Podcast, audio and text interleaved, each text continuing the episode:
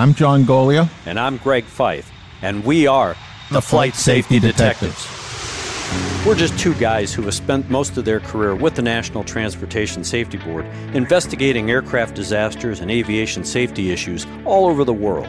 Yep, and this podcast is where we talk about everything from accidents, airplane technology, to the big business of aviation. We live and breathe aviation. My co-host John has been in the aviation business for more than 60 years.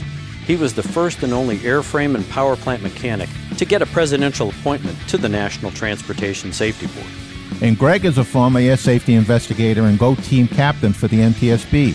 He's investigated everything that flies worldwide since he started his career 40 years ago. And on top of that, he is a Living Legends of Aviation inductee. So between John and myself, we have over 100 years of aviation safety experience.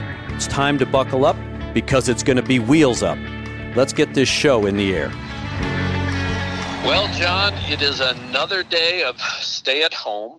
Except I'm not staying at home. I actually came up to the office today because I decided I needed a little change of scenery. So I'm looking out on the ramp. I actually see three airplanes. So it's nice to see that at least business aviation charter is coming back. So maybe that's a positive sign. So I know that we have been doing our Flight Safety Detective podcast from our respective homes and, of course, respecting the social distancing. Unfortunately, it's been about 1,400 plus miles between you and me. So hope you're doing well. All is well here. I'm locked up, staying away from everybody still. It doesn't look like we're going to be unlocked tomorrow. Tomorrow's the last day of the official lockdown. I suspect they're going to announce it today that it's going to continue. We had even more new cases this week. So it's we haven't peaked yet here in Massachusetts. Well, it's a gorgeous day here in Colorado. It's supposed to be up in the 70s. The snow-capped mountains look beautiful. So it was definitely worth getting out and actually coming to work and earning a living. So in the news, of course, over the past couple of months, the airlines have really taken just a huge hit. And business aviation / charter is also down. A lot of the airplanes have been sitting on the ground. And of course, I mean, general aviation and flight training and some of the small airplane operations, too, have also taken a big hit as far as keeping the airplanes on the ground. I mean, we have now a surplus of Jet A, and I would expect that we probably have a surplus of 100 Low Lead as well, which really shows that flying has tanked, pardon the pun. It is one of those concerns where when you have airplanes sitting on the ground and you have them there for a long period of time, like the airlines have done, not only with the MAX when that issue started, but now with all the airplanes that are parked because they've cut back on schedules and they're retiring these airplanes. The big question is how do not only the airlines, but just people that own an airplane or operate an airplane or helicopter, how do they keep them in a flyable condition if they aren't going to go park them out in the desert and they're going to be sitting there forever? How do you keep these airplanes in flyable storage? And John, you and I have had these discussions because our concerns with at least the 737 MAX was the fact that when they do return that airplane to service, did the airlines around the world that operate those airplanes, did they properly put those aircraft in flyable storage so that they don't have problems when the airplanes are then returned to service? And I think that this coronavirus, sitting a lot of airplanes on the ground, again, raises now the concern amongst all aircraft, not just the 737 MAX. Yes. Well, we had quite an education from at Boeing and from General Electric while we were out there about what they need to do to keep these airplanes in an airworthy condition. And now the airlines are going to put that into practice themselves on the rest of their fleet. You know, I read where Delta has something around 600 airplanes parked around the country. In fact, I saw some of them flying over Birmingham, Alabama. They were lined up, quite a few of them all lined up. And in Pittsburgh, I recently saw some pictures of Pittsburgh where the airliners were all lined up. And I was also recently up to Hanscom Field, and NetJets has a whole bunch of airplanes lined up there just parked. So the corporate airplanes are also, the jet-powered corporate airplanes are also lined up everywhere. And there's very little flying. With that being said, we've had the opportunity to talk to a variety of people over the last several months on the podcasts when we talk about, you know, maintenance issues, things like that. And I know that you had an opportunity to talk to one of your friends and colleagues about the pickling, if you will. That's the term that we use in aviation for putting the airplane into some level of storage because it's sitting on the ground. And the one thing airplanes and helicopters and anything else that flies, those machines hate to sit. They were built to fly, they were meant to fly, and kind of like your car, when you leave it parked forever, stuff starts to break. And it's amazing how, you know, you think about, I parked the airplane, it's not doing anything, how could this break? Well, parts, component parts, seals, a variety of different other things in an aircraft, they start to dry out. We accumulate bugs getting into pitot tubes because the airplanes are sitting, bees, birds, everything else. So I think with our podcast today, John, based on what we were talking about previously, we decided that it was one of those topics that we should bring up for the aviation public, but primarily for the owners and the operators, on how do an airline or a NetJets or anybody else that has to park airplanes for a long time, what do they need to do to ensure that their aircraft are kept in a flyable condition? And we also have today with us a returning guest, a good friend of mine and colleague, Jason Lukasik. Jason worked for both a engine manufacturer, piston engine manufacturer, as an air safety investigator, also worked for the FAA, has a lot of experience on the maintenance side of the house. So we decided to have Jason back on the show today to talk about what general aviation airplane and helicopter pilots who are flying, you know, a Cessna 172 or have a Beech Bonanza or something else. If they aren't flying the airplane because they've respected the stay-at-home order, what is it that they should be doing with their particular airplane? And then, of course, what is it that they need to do when they decide that they are ready to fly? Some of the things that they need to be looking for before they crank that engine and head out into the wild blue. So welcome today, Jason. We appreciate you being back on the show with us. Thank you, gentlemen. I sure appreciate the opportunity, and thanks for having me back. Well, since John is the maintenance guru, I'm going to let him just pick your brain with regard to what general aviation pilots, the owner-operator pilot, should be looking for, what they need to do right now with their aircraft, but then what they should be doing when they personally return their aircraft to service.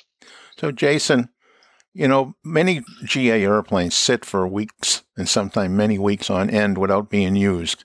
So why don't we start this with just in general, what should a pilot or an owner do with his airplane? He just finished flying it for an hour and a half. He's putting it down. He's not going to come back to it for 2 weeks. Is there anything special he should be doing to that airplane to leave it sitting there for 2 weeks?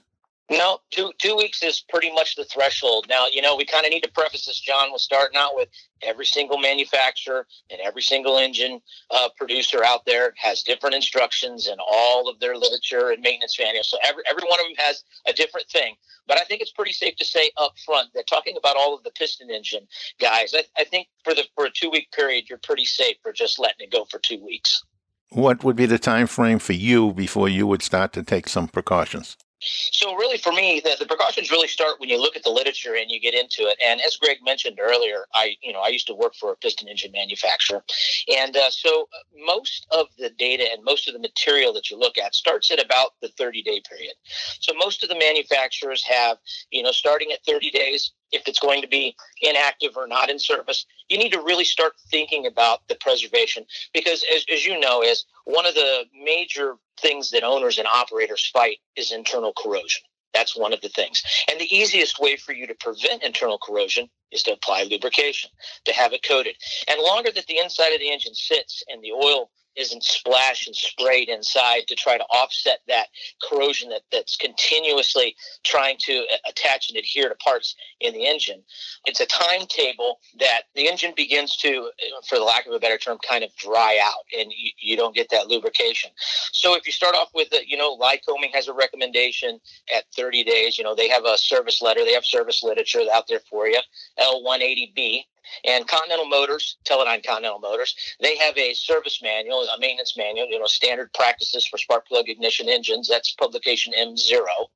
And then there's other literature, for Franklin Engines has their own. Rotax Bombardier has their own.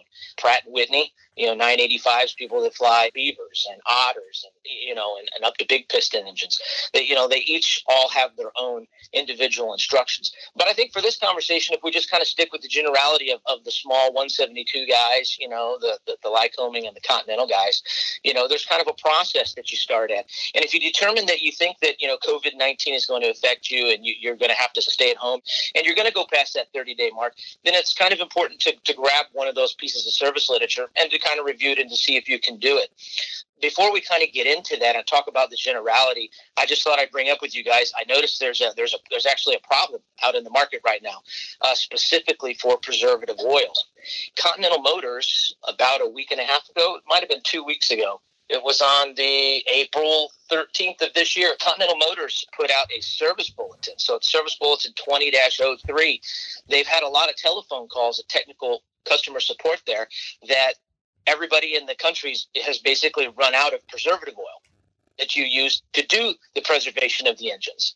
So Continental created a service bulletin to kind of give some alternate instructions, an alternate method of compliance for doing the preventative portion of the engine. With that, you kind of want to just kind of talk about the process of what you would do at the 30-day mark if you're going to say it's a 60 days.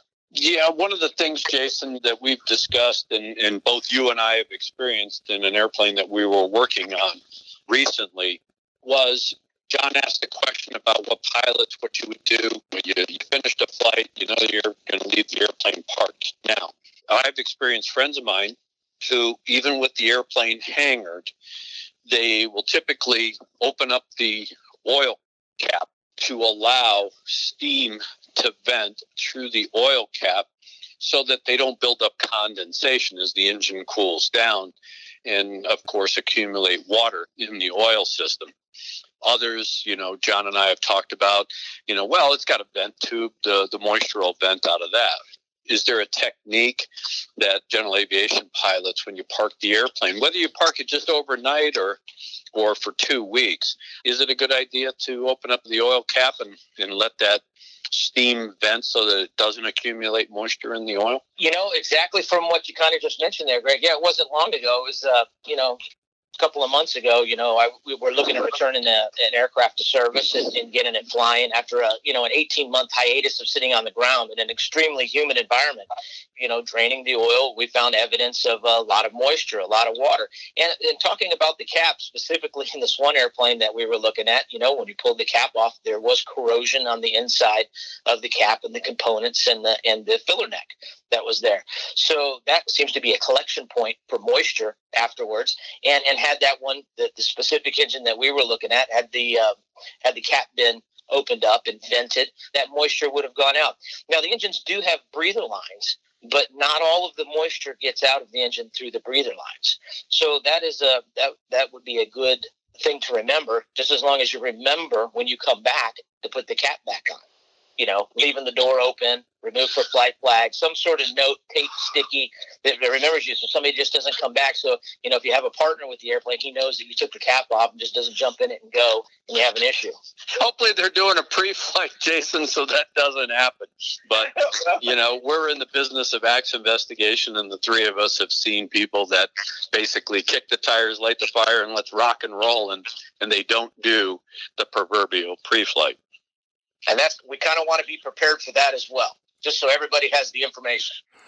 Condensation requires a pretty confined containment. So if you have a breather tube and you have the oil filler cap open, as the temperature changes, there'll be airflow through there. And the airflow is actually an item that diminishes condensation. So that makes a lot of sense, not just to leave the cap loose, but to actually take it right off. Absolutely, John. And what Greg and I saw in this one particular engine that we were working with, it is sitting in a very humid environment inside of a hangar, though, for 18 months. And it was absolutely amazing, the amount of water that came out of it when we drained the sump, when we were changing the oil. And we actually flushed the engine with quite a few quarts of oil after that as well. So, you know, and then we're going to do another oil change. We actually had evidence of quite a bit of water build up inside of this particular engine, and nobody had done any sort of, you know, nobody had opened it up, nobody had vented the oil filler neck or any of those things, which would have definitively helped with that problem, but they didn't. So, you know, we were stuck with the result. We've all known about how fuel tanks make water, especially if you're using Jet A. They seem to attract all the water. And that's partially because they have a vent, but they don't have airflow. And it allows it to condense whatever moisture is in the air in the tank at the time, and it's then replaced by whatever air is out there and the moisture in the air that's out there again and again and again. So I've been in many tanks where I've been amazed at how much water is in the bottom of the tank. Airflow is a good friend there.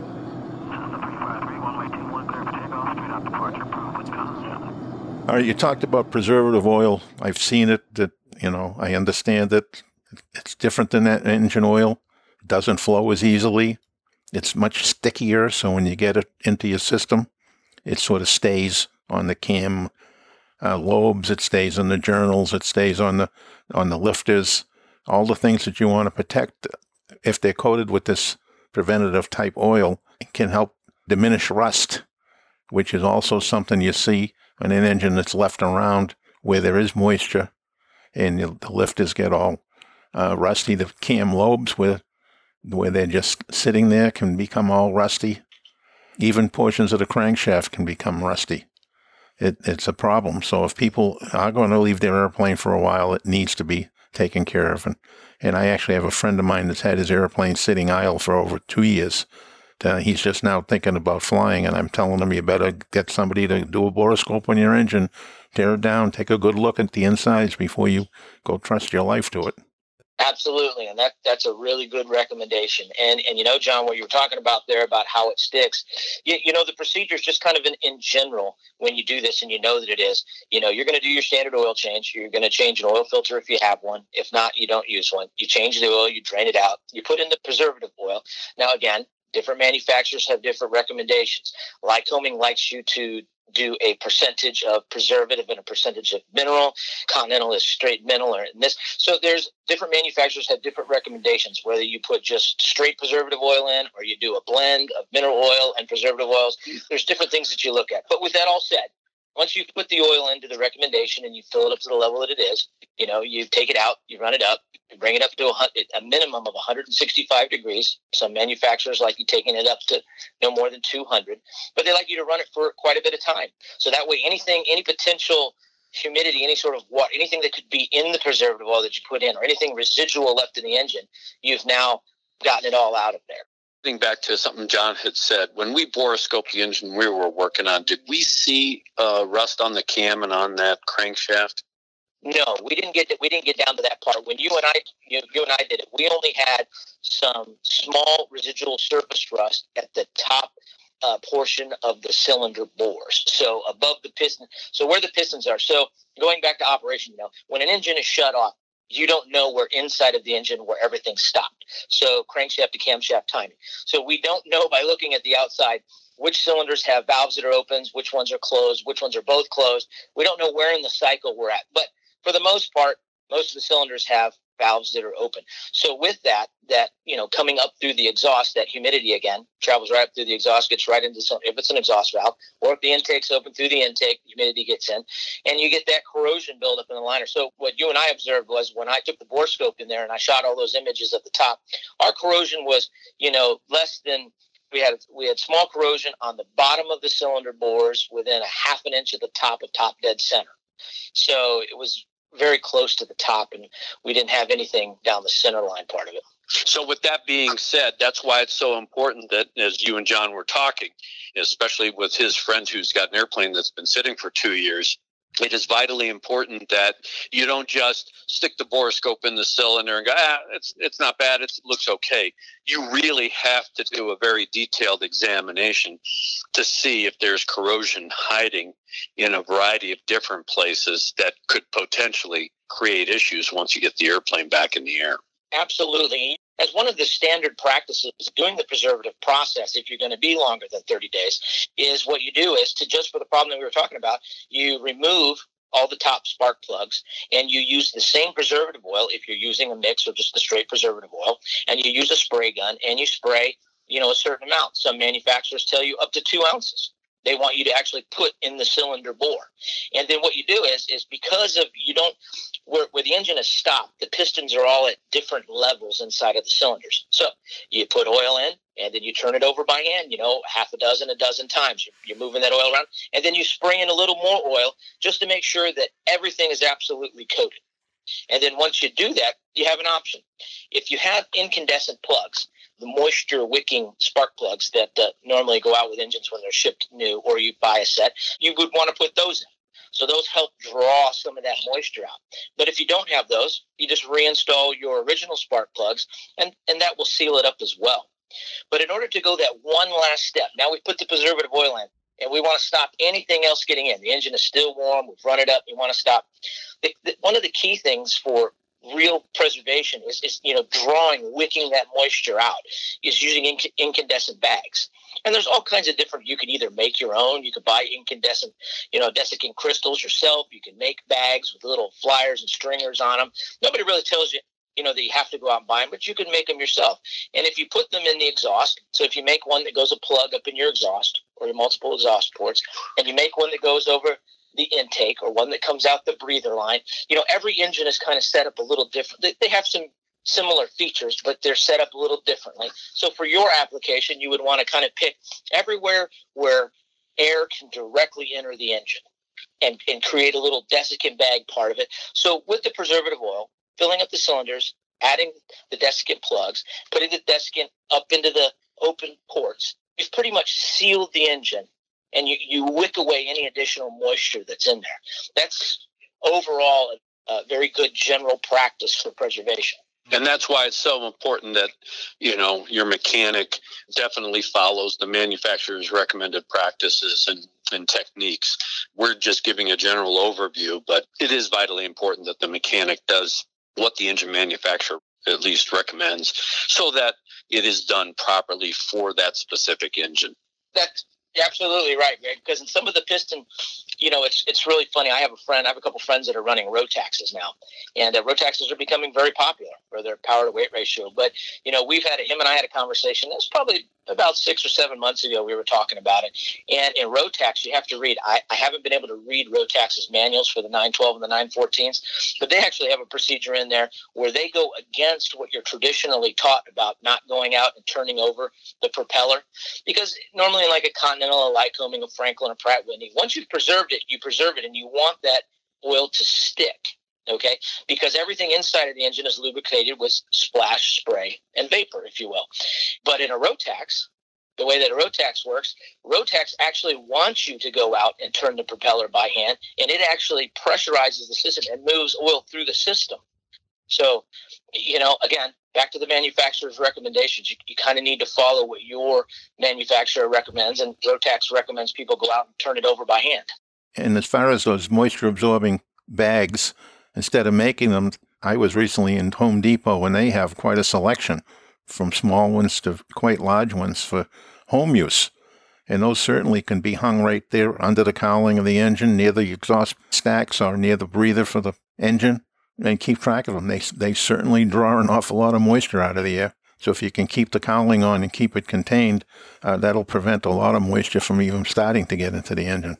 Absolutely, John, you're right on. And if you go into the M0 publication for Continental Aerospace Technologies, now Continental Motors, and you go to their preservation part of Chapter 9 in their book, they actually have a section in there where they have a checklist. They actually have a checklist for you now, kind of like what you would do, like a 100-hour annual inspection checklist.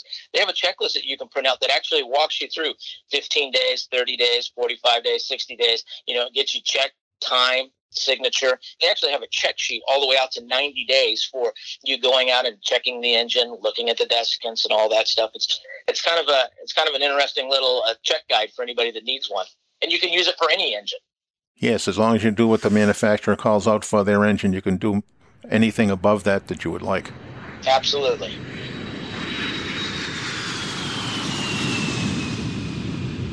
And then moving beyond the engine, of course, it's the airframe that we're also concerned about.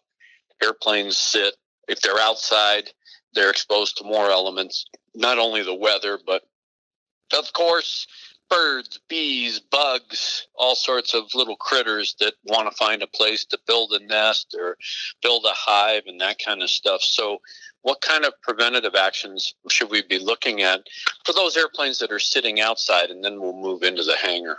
Yeah, absolutely. For me, Greg, looking around, one of the things that I've always looked for, and it was actually amazing how many times we've found this on site and doing investigation stuff, are mud daubers and wasp nests. I found so many mud daubers and wasp nests. That one's really important. They get into really small spaces and cracks and things. And so in my personal experience, I found quite a few of those. Bird's nests, you go out to the scene, you take the top cowling off, and the whole top of the engine's covered with a bird's nest. They probably didn't do a pretty good pre-flight. And even if you have a pitot tube cover on, that's not necessarily going to prevent the little critters from getting into that pitot tube. I mean, they'll find a way, just like they find a way in your house, to work their way into that pitot tube cover and into the pitot tube itself to build a nest or, whatever it is they're building. And a lot of people pull the pitot tube cover off and figure, hey, we're good to go. And in fact, that's not necessarily the case. And then they find out the hard way as they're blasting down the runway, they don't have any airspeed. So it is those nooks and crannies and crevices. I had a bird's nest built in a very short period of time in an airplane that I owned. It was sitting outside because I had lost my hangar. And within 2 weeks of that airplane sitting outside, there was a bird's nest. Well, it was built in the back of the engine where when I looked at the engine cowling when I was checking the oil, I didn't see that bird's nest. And I took off in Maryland. I was taken off into an overcast. I got into the overcast, and apparently where that nest was close to an exhaust stack because I smelled something burning. And if you want to get your heart started, I'll tell you what, it's one thing to go blasting into the clouds at 700 feet and then all of a sudden start smelling something like it's burning. And you're trying to figure out, I'm not going to be able to put this airplane down like right now. I mean, I have to try and either fly an approach or come back or tell ATC to get me on the ground, somewhere VFR. And I'll tell you, it's the last thing you want to do is find out you have something like that in the aircraft or in the engine compartment when you're in the worst possible circumstance. And in this case, it was IFR conditions. So it is one of those things. How about flight controls? We talk about the fact that a lot of the flight controls are not necessarily torque tubes or push tubes, but in fact, they're cables. Is there anything that we have to be concerned with in looking at cables, cable pulleys and bell cranks and that kind of stuff? Are the cables going to stretch? Are they going to shrink? What is there to look at if we're going to have the airplane on the ground for a long period of time? Well, certainly the coatings on the cables need to be controlled. Some people, some manufacturers call out to grease the cables. Others do not. Many cables are stainless steel, but it's also the quality of the stainless steel. They're certainly not 304, which is surgical grade, in the stainless, because I can recall many, many inspections where we've done on cables and there's rust inside them. You find rust. And you also find when you run your hand over it and not pay attention and have a rag with it, you also find out that there's little strands sticking out that like to do a job on your hands. They get your attention as well. So, yes, you need to be concerned about your cables, especially the ones that are outside that are close to being exposed to the weather. And if the airplane is outside in the rain and the wind and the rest of it, they're going to get wet. I don't care what you do, they're going to get wet, and it needs to be a concern. I keep telling people, and not everybody listens, that after you leave an airplane parked for a while, and I don't mean a week or a month, but if you're out there for 6 months or more, you really need to do a very detailed inspection. You need to open up the panels, not unlike what you would do with a 100-hour inspection. maybe not quite that detailed, but you need to take a look at the things that are going to get you in trouble. Like you just said, Greg, birds' nests that are way inside, or the bugs or the bees that get deep inside, because that's safety for them. They're away from where their enemies can get a hold of them, so they like to be bored down in something that they feel like they protect themselves. But those are also the same places where they can cause us a lot of grief in airplanes. So it's not just willy-nilly that you park the airplane and, oh yeah, I've parked it for a month at a time. It's no worry, I'll leave it for 2 months or 3 months. It's not that simple. You bring up a good point, John, and you used a couple of key words I want to talk about, and Jason, definitely jump in on this. One is grease. The fact that for sitting long periods of time without movement, of course, you don't spread the grease. But two, grease dries out, grease gets dirty from, just accumulation, especially wherever that grease may be possibly in the fuselage. If you got the airplane parked outside, the wind is blowing, dust accumulates, things like that. Is there anything we need to be doing to check the grease? And then the second part of that is we have two different really styles of avionics and instruments in airplanes. Of course, we have the old analog, what we call steam gauge engines, where you have round dials, you have bellows, you have those types of instruments that work off of pitot-static pressure and things like that. And then, of course, we have modern day avionics. Everything is ones and zeros, a bunch of electrons moving to make a pretty picture in that airplane. Are there anything that pilots need to do to ensure that those different types of avionics and instruments are up to snuff after sitting for long periods of time as well? My big concern is, of course, bugs and even, mice and that kind of stuff getting in and eating the wiring, or at least eating the insulation off the wiring. Well, that is very common on airplanes that are stored. Many people don't realize that little critters will get in there, and then they get hungry and they'll eat the insulation off your wiring. But as far as the avionics in radio gear on the airplane, that is also a big concern. And you mentioned years ago about the early steam gauge type airplanes. Well, those are all very susceptible to moisture and corrosion caused by that moisture inside. I once took an airplane many years ago out to the desert, and it was going to be parked for an extensive period of time. I also, by misfortune, I think, went out and recovered that airplane a year later.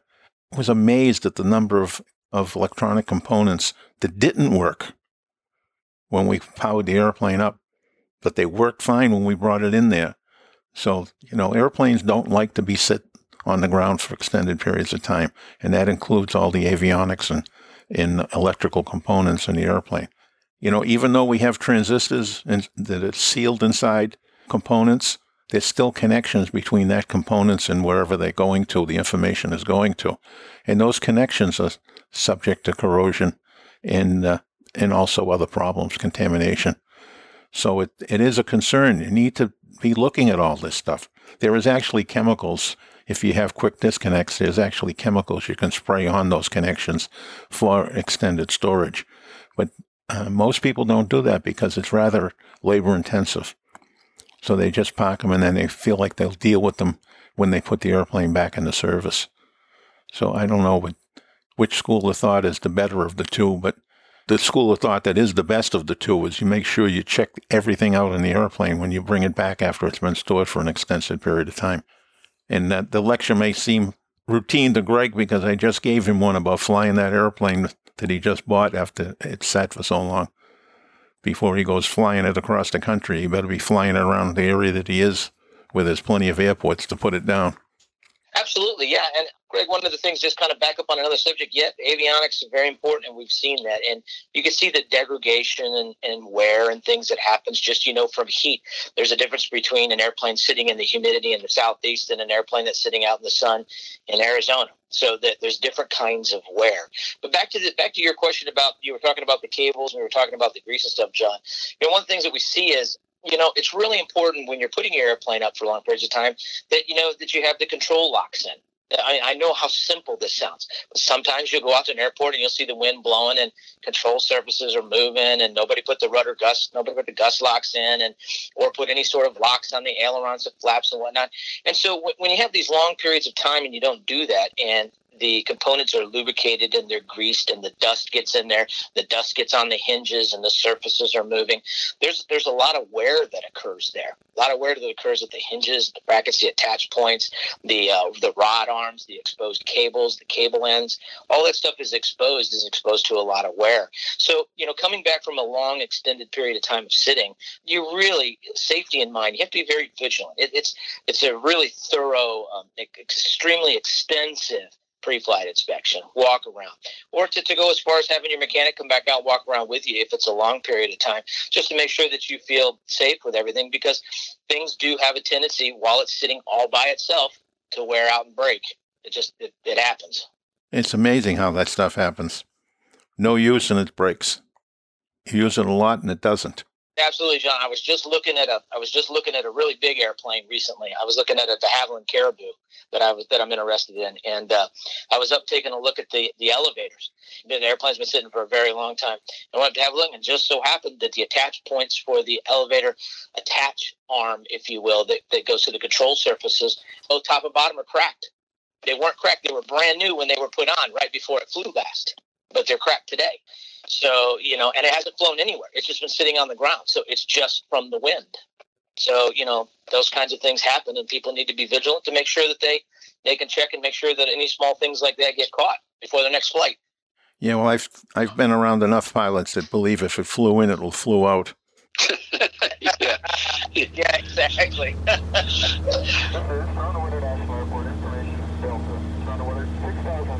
The other thing that always concerns me, especially about airplanes that are sitting in high humidity environments, is the fact that some of the hangar rash, because paint is deteriorated and things like that, next thing you know, you have corrosion starting. So if the airplane has been sitting for a month or so, that is sufficient time for the start of corrosion to occur.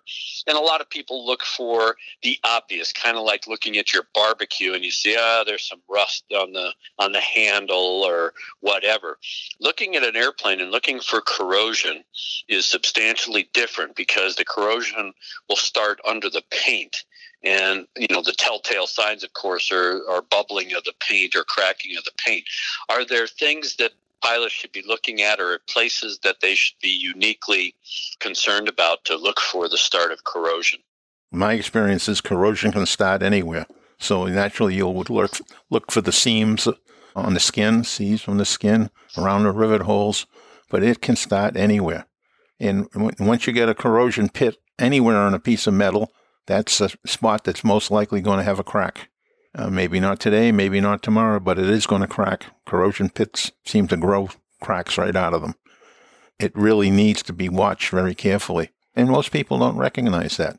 And they don't recognize the fact that if you have an all-metal airplane, the skin of the airplane is actually the structure of the airplane.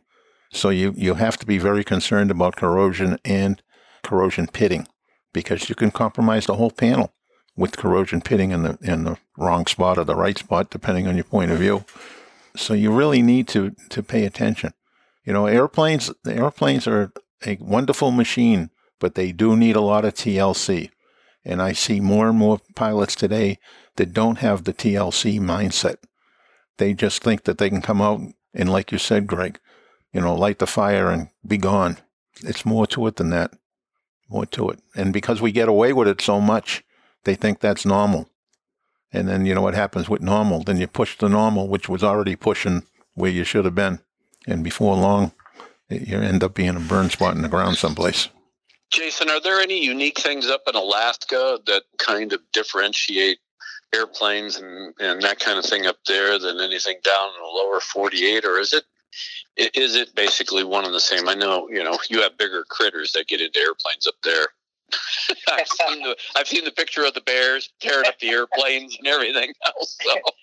Yeah, our critters are just a little bit bigger, just a little bit. But one of the things, a vast majority of our flying, Greg, is off field.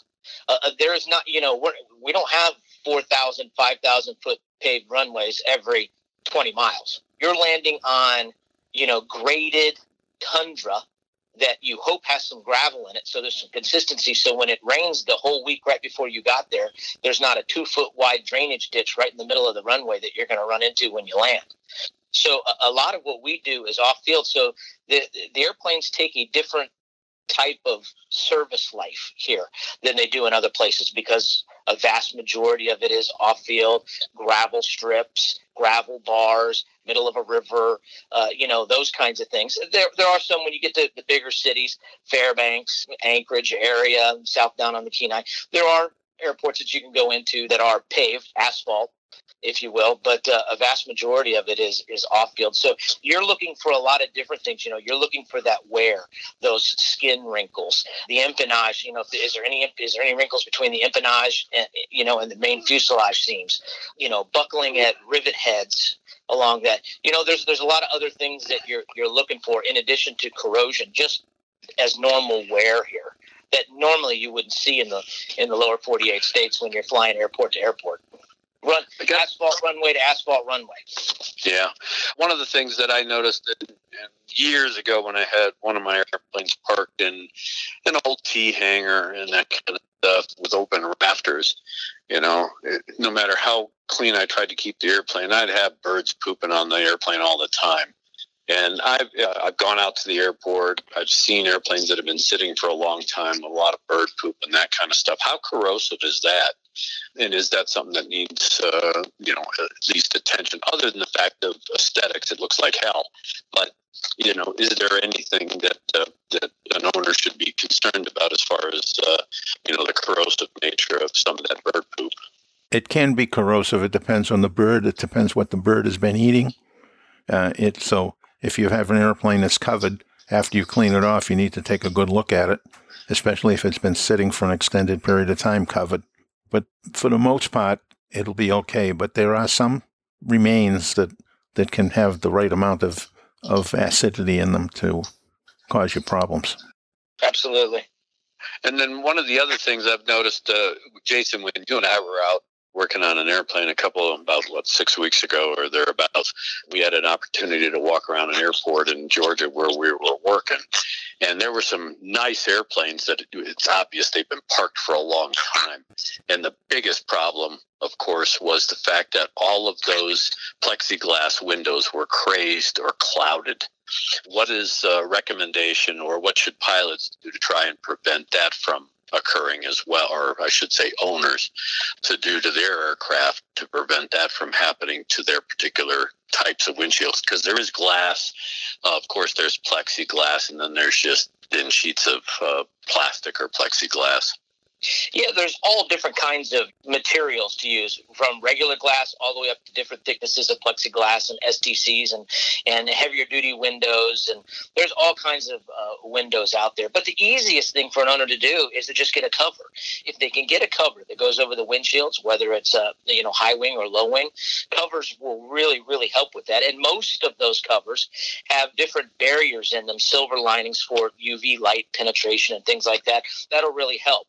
But in the event they leave it out for a long periods of time, you do get that crazing. Again, there's different materials that you can get out there. There's different polishes and compounds. You're going to have to hire a mechanic. It's going to take a while. It's labor intensive and it's slow. But there is a way to recondition windows that, don't have wide opening, gaping, crazed cracks in it that you could stick a pick in. Once you get to that point, you probably should reevaluate the removal and replacement. But if it's not like that and it's just fogged and mirrored on the outside with light crazing, you can polish those plexiglass, different thickness plexiglass ones. You can polish those back to clear. It does take a while, but there's a way to do that. But the easiest thing to do and the cheapest thing to do is to buy a cover. And then one of the other things that is often forgotten on aircraft, kind of like on automobiles or vehicles that are parked for a long time, the tires. Given the fact that they're exposed to a lot of UV rays from the sun and that kind of stuff, is there any kind of protectant? Do you spray the tires with something? Do you cover the tires? What do you do to preserve those tires? Because, again, you walk around any general aviation airport, you can tell the age of an aircraft, not necessarily looking at the airplane, but if you look at the tires, you know how long it's been sitting. There's no question Absolutely. About that. I'll let you take that one, John, but that's a good discussion point. Yeah, we could spend a lot of time on that. There are chemicals that you can rub onto your tire that help preserve them. But basically, the best thing you can do for your tires is cover them. entirely from the top to the bottom. They should be covered to keep the sun away from them. And that's not only direct sun, it can be reflected sun as well. But you need to keep them out of the sun. They will crack very quickly. You know, it's only a matter of months, they'll crack up if they're in direct sun. I've seen so many airplanes out in the deserts, airline airplanes that have been parked. In fact, I saw a 747-400 that was parked only a couple of months, and the airplane was pretty well going to be broken up for parts, because just to try to correct all the problems that occurred because nobody took any precautions to protect the airplane. And the tires were cooked. The rubber was like cement. So you need to cover them. Yeah, I think the lesson learned, well, there's been a lot of lessons in this discussion, but I think the big thing is, you know, you have the rubber tires, of course, you know, gaskets and seals, they dry out as well. They have to stay lubricated. They have to, you know, the engine or any kind of component part that has any kind of seal, you know, needs to be well preserved. And these are the kinds of things. It's the little things. And the three of us being accident investigators, the majority of the time we go out and look at an aircraft that has crashed or been involved in some sort of serious event where we see a component part, you know, malfunction or failure, a lot of the time it's either been neglected, abused, over its service life limit and things like that. It's not the big things, it's the little things that cause these mechanical malfunctions and failures. It's not like the wings falling off. Yes, we do have airplanes that had wings come off and that kind of stuff, but those are extremely rare events. But the abnormality, the abnormal operation, the failure of a part or a component, those happen all the time, and we see it in some form. And whether it has caused or contributed an accident is here nor there. A lot of times we've been out, we found the cause of the accident to be totally unrelated to some of the other findings. So it is very important that if you are going to leave an aircraft parked for some period of time, and again, these are big investments. This is not like going out and buying a $1,200 car and just letting it sit outside. Yeah, whatever happens, happens. I mean, these you're investing a lot into these machines. And like you said, John, you're putting your life in this machine. Last thing you want is this machine to fail you at a very inopportune time. It behooves you as a pilot and / owner to do whatever it takes to preserve that aircraft, because that aircraft is going to preserve your life more or less. I know that we've had a great discussion. I always appreciate you coming on, Jason, and bringing insight. And as I told you before, now that you're on, we're going to be calling you. You have no choice. You can run, but you can't hide, because we know how to track you down, because we are the Flight Safety Detectives. So we will find you. You guys can give me a call. Anytime you want to give me a call, feel free to give me a buzz. Nav exterior light. Servo control.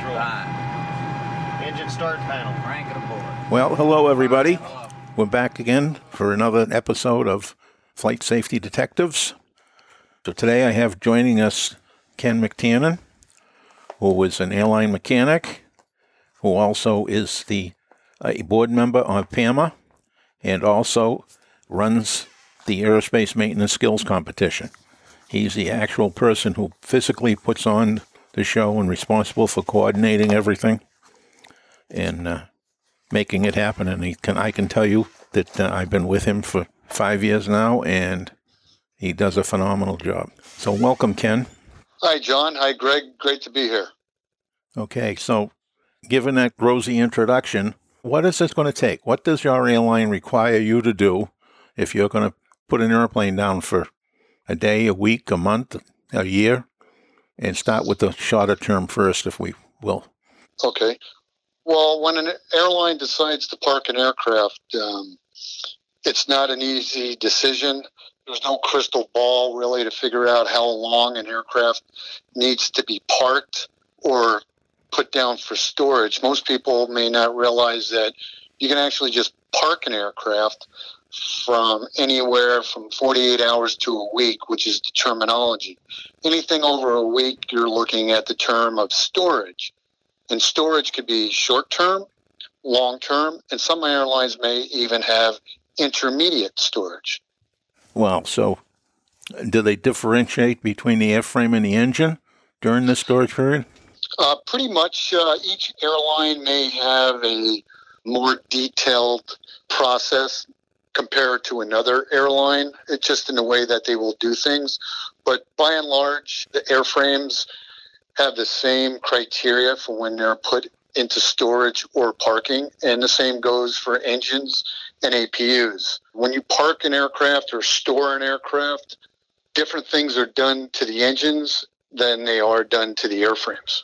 And do you have any feel for typically how long it would take to prepare an airplane for like a 7-day rest? Well, a 7-day rest or parking an aircraft for up to a week really isn't labor intensive. By and large, you're just going to do a walk around of the aircraft, make sure it's clean, no leaks, and you're going to install covers on the inlets and the exhaust and just do a general visual inspection maybe every couple of days. So as a rule of thumb, a mechanic would go out to the airplane and do essentially a walk around and look and make sure nothing has changed? That is correct. Okay, now what about something more than a week? Well, that's where it gets a little bit more intensive. We'll use the engines as an example.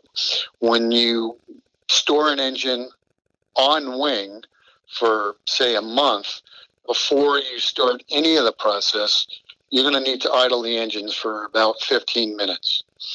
Then you need to look at the IDG air and oil cooler, make sure they're clean, make sure there's no corrosion, your variable bleed valves, make sure that you install a vapor barrier film over the grills. And then you're going to put inlet and exhaust covers again on your engine, and you'll put desiccant bags and humidity indicators. Then you'll waterproof the engine basically by putting a waterproof cover over the engine, pretty much like you're going to cocoon it. Over the whole engine, the cowling and everything, not just the... Over the whole thing, from the strut all the way around it. So you essentially plastic bag it or some sort of a bag? Pretty much. And are the engine covers and exhaust covers installed at this time as well? Yes, they are. So full cocoon. All right, on both engines. What else is done? What's done to the airplane? Well, then the airplane, again, depending on the length, either short-term or long-term, not much is done to a short-term storage, but if you decide to go to a short-term storage and then it turns into a longer time frame, that's okay, because before you do any long-term storage, there are other steps you need to take that are included in the short-term storage. So you have to do one to get to the other.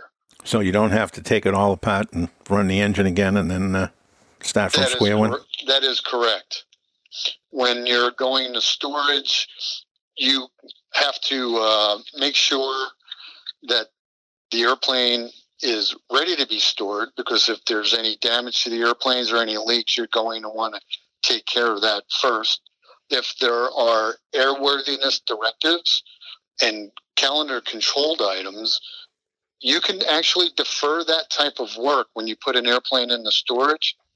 However, whenever you pull that airplane back out of storage and ready to put it into revenue service, you have to accomplish any of that deferred maintenance that you did to that particular aircraft. Does it have to be completed? It has to be completed before it goes into revenue. Some airlines may like to do the ADs while it is in storage, kind of catch up on time-sensitive issues, so when it's ready to go back into service, it can go into service quicker. What else in the airplane? What about covering any openings, like heliostat ports? And the very basic steps you'll do for an aircraft, and this goes back to the parking and short-term terminology, is you'll cover all your pedant and static ports with covers. You'll cover your tires. You'll make sure the aircraft are chalked, the brakes are off, your engine covers and exhausts are installed. The same with the exhaust for the APU. And as time goes on, put desiccant bags throughout the aircraft. You'll open up cabin doors, and throughout the time frame, you'll also go out and open and close the cargo doors and the entry doors to make sure that they continue to work. Okay, so we have it closed up, and we talked about a week, and then we talked about longer. What if you know that you're going to have it down for 6 months or a year? Is there additional steps that have to be taken? There are a little bit more additional steps, but basically it's progressive. So everything that you needed to do from a week to a month to 2 months to 3 months to 6 months, that all needs to be accomplished prior to the 1 year threshold. Anything over a year, it's pretty rare that you're going to store an aircraft for that long. But if you're going to go up to a year, some of the steps that you'll have to do is drain the oil and replenish it with a preservative oil, and that's for the APU and the engines. You'll drain the fuel supply lines, making sure the spar valve is closed and getting preservative fluid through the HMU on a CFM by dry motoring it. And then when you're done dry motoring it, then you're going to wet motor the engine until you get some spray out of the exhaust to make sure the preservative fluids go throughout the engine. Engine's pretty expensive. You want to make sure it's ready to be put to bed the right way. All right, for the benefit of our listeners that don't know what an HMU unit is, can you explain that? Yes, HMU on a CFM, it's hydromechanical unit. It's just a fancy term for the fuel control.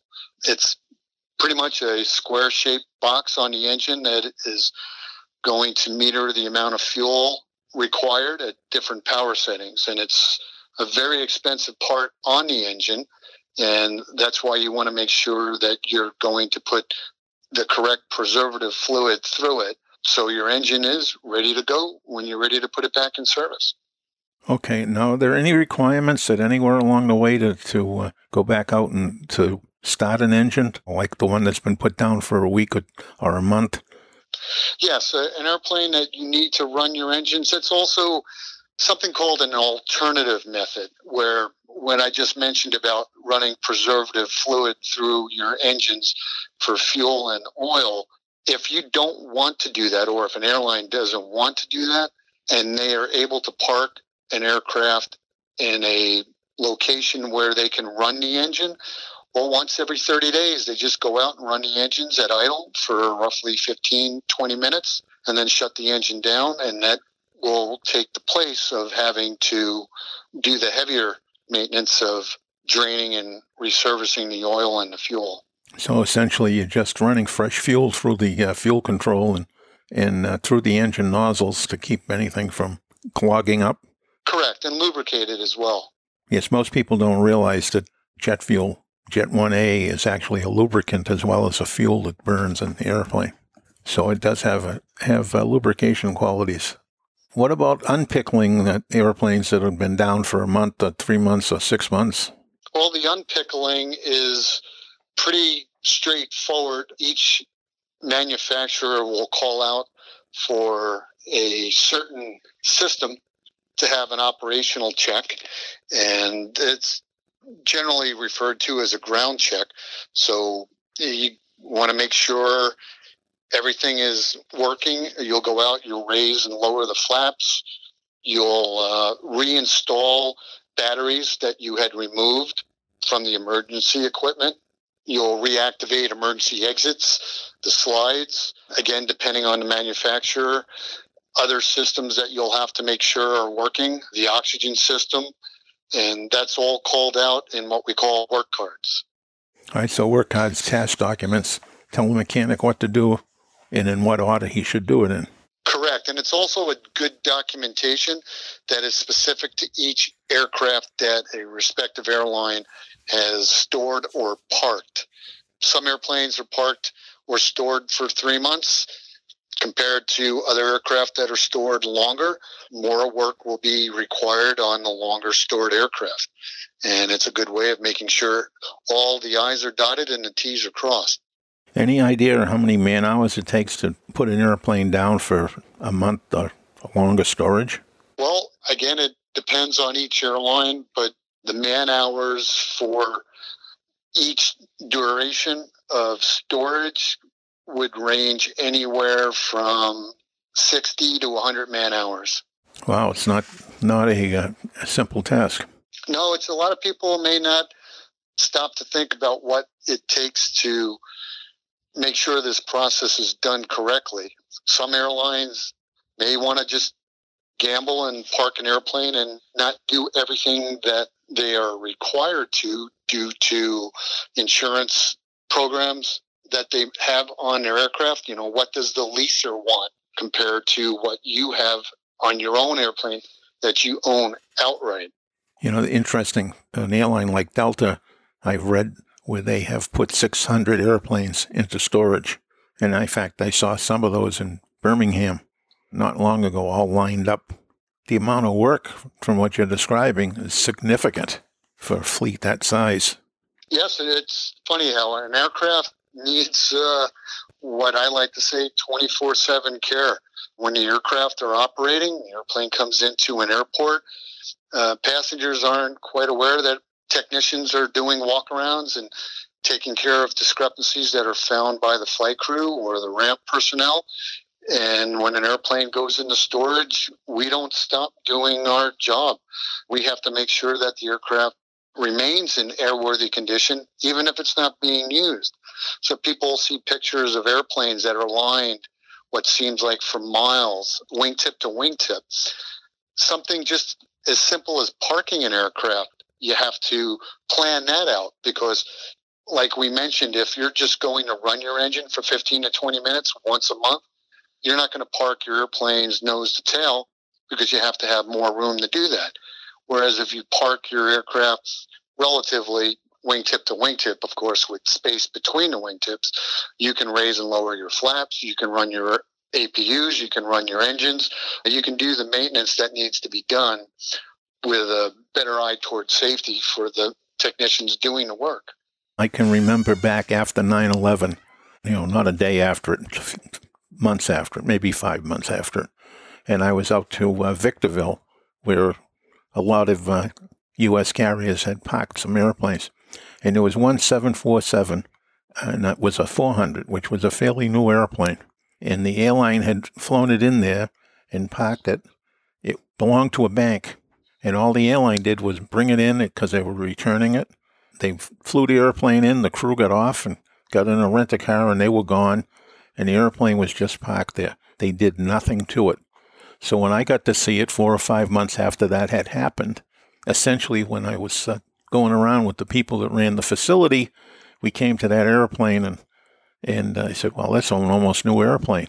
They said, yeah, but it's scrapped now because they dropped the airplane in. The engines had been running whichever way the wind blew.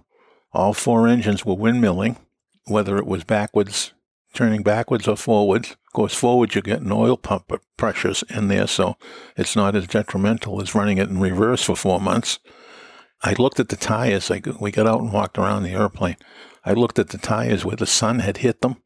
The tires were junk. They were gone, all the tires. So here we got engines that are going to have to go through a shop visit, which is not a cheap adventure. You're going to have to probably replace every tire on the airplane, and God knows what else is wrong with the airplane.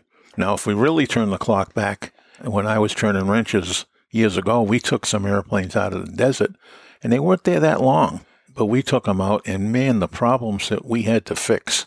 You know, everybody comes up with the little bugs that get into the pitot-static system and so on and so on, and yes, we had plenty of problems with those, but there was other electronic equipment that just doesn't like to be sitting around doing nothing. And we were changing gyros and some black boxes and instruments when they weren't operated, but all of a sudden they were good when the airplane went in, and now they're no good when it's time to take the airplane out. So it's amazing what happens to airplanes in conditions like that. Yes, I don't think people realize that just the UV damage that can be done from an aircraft sitting out.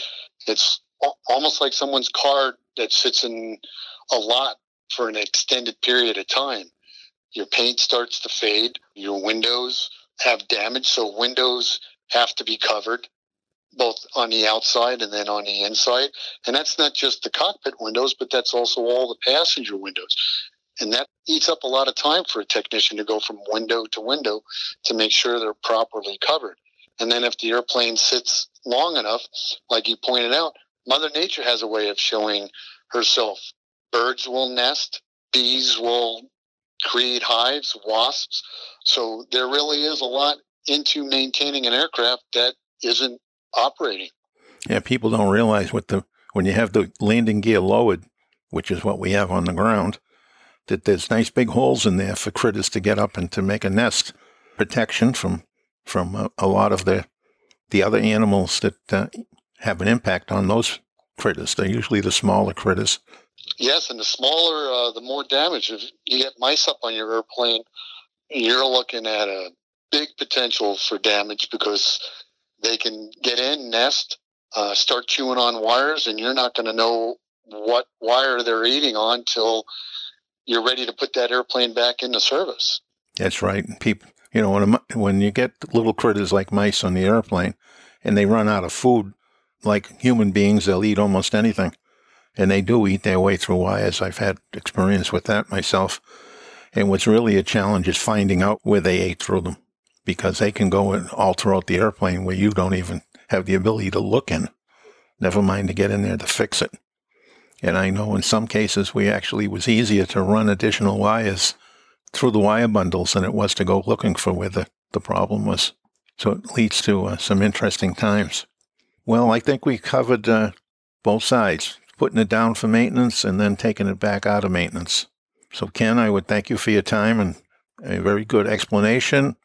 I hope that this all works out for the airlines. I'm very concerned about all the employees, you know, with United saying that, telling everybody that come September when the guarantees are off from the money that they took from the federal government to expect an adjustment in the personnel, which means layoffs. I don't know why they're afraid to say the word, but they didn't want to say it. But all the airlines are going to be pretty much in the same boat, reduction in staff. You know, maybe some of them will give early outs to a lot of their employees, which will help save some of the younger guys with families. But we'll have to wait and see what they do. The airlines are certainly going to be a little thinner and leaner. This is a good opportunity to park the old gas guzzlers. The newer technology airplanes, once they start coming back into service, as an example with the 737 MAX, it'll benefit the airline. I hope they do offer early out packages to minimize any reduction in the workforce. And for the students that are in school getting ready to come into the airlines, please don't be dismayed on what's happening. We're always going to need new talent coming in the door. Amen. We do need young blood. I know for a fact at one major airline that the average age on that airline had just made 68 years old. So imagine that. Half of the employees are over 58 years old. That's a lot of talent and skill that needs to be passed on to the next generation coming in the door. Yes. I can remember years ago when one of the presidents of an airline, when I was still with the NTSB, it was before 9/11, and this airline had gotten a sizable fine from the FAA for maintenance work. He was chiding me because someone in the organization had convinced him to offer the early out to mechanics. He had offered the early out to other groups within the airline, and he offered it to mechanics, and a lot of the senior people took it. And with them went the corporate knowledge, the experience on how to comply with the regulations. Because most people don't realize that sometimes the instructions from the manufacturer and from engineering departments on how to maintain airplanes are not the clearest, although it has gotten better in the last bunch of years. But back 20 years ago, there was a lot of airplanes that the maintenance manuals were difficult to understand. I'll be kind. Difficult to understand. And it took an old hand to understand them that had been around for a while and went through the grief of trying to comply with a manual that wasn't clear. They understood it by that point in time. And then virtually overnight, they went out the door. And this particular airline overnight started having problems with the FAA with compliance issues. So it's an interesting field of endeavor that we have put ourselves into. Very true. Very true, John. Well, thank you, John and Greg. I really enjoyed being on the show. And we enjoyed having you, and we will put you on the list for future subjects as well. Thank you, gentlemen. Well, we hope that this has been informative. We always encourage your feedback, your questions, and that kind of thing. We try to address that with guests and the discussions between myself and John. So you can always contact us at our email, which is flightsafetydetectives@gmail.com. Again, we always appreciate that. Please give us a rating through your podcast provider. We always appreciate those high ratings. We're still looking for sponsors and donors and that kind of stuff to keep our show going.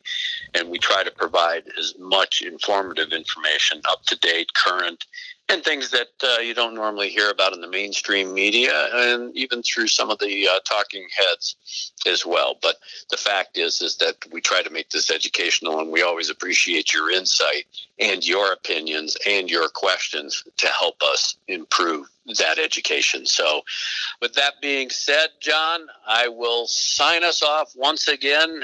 I can't wait to get back in the studio to see your shining face, rather than looking at it through my computer screen occasionally. So we know that that'll happen soon, and I'm expecting that to happen hopefully before you and I get a year older. So it's always good to have these kinds of discussions, and I enjoy it. This has been basically the highlight of the stay-at-home part of this coronavirus stand down, if you will. So again, thanks as always, and I look forward to seeing you. And with that, I will tell all of our audience, when it does happen, fly safe. To listen to more episodes of the show, go to flightsafetydetectives.com or the Professional Aviation Maintenance Association at PAMA.org, and wherever you find your favorite podcasts. Catch us next time when John Golia and Greg Feith talk about all things aviation. Thanks for listening.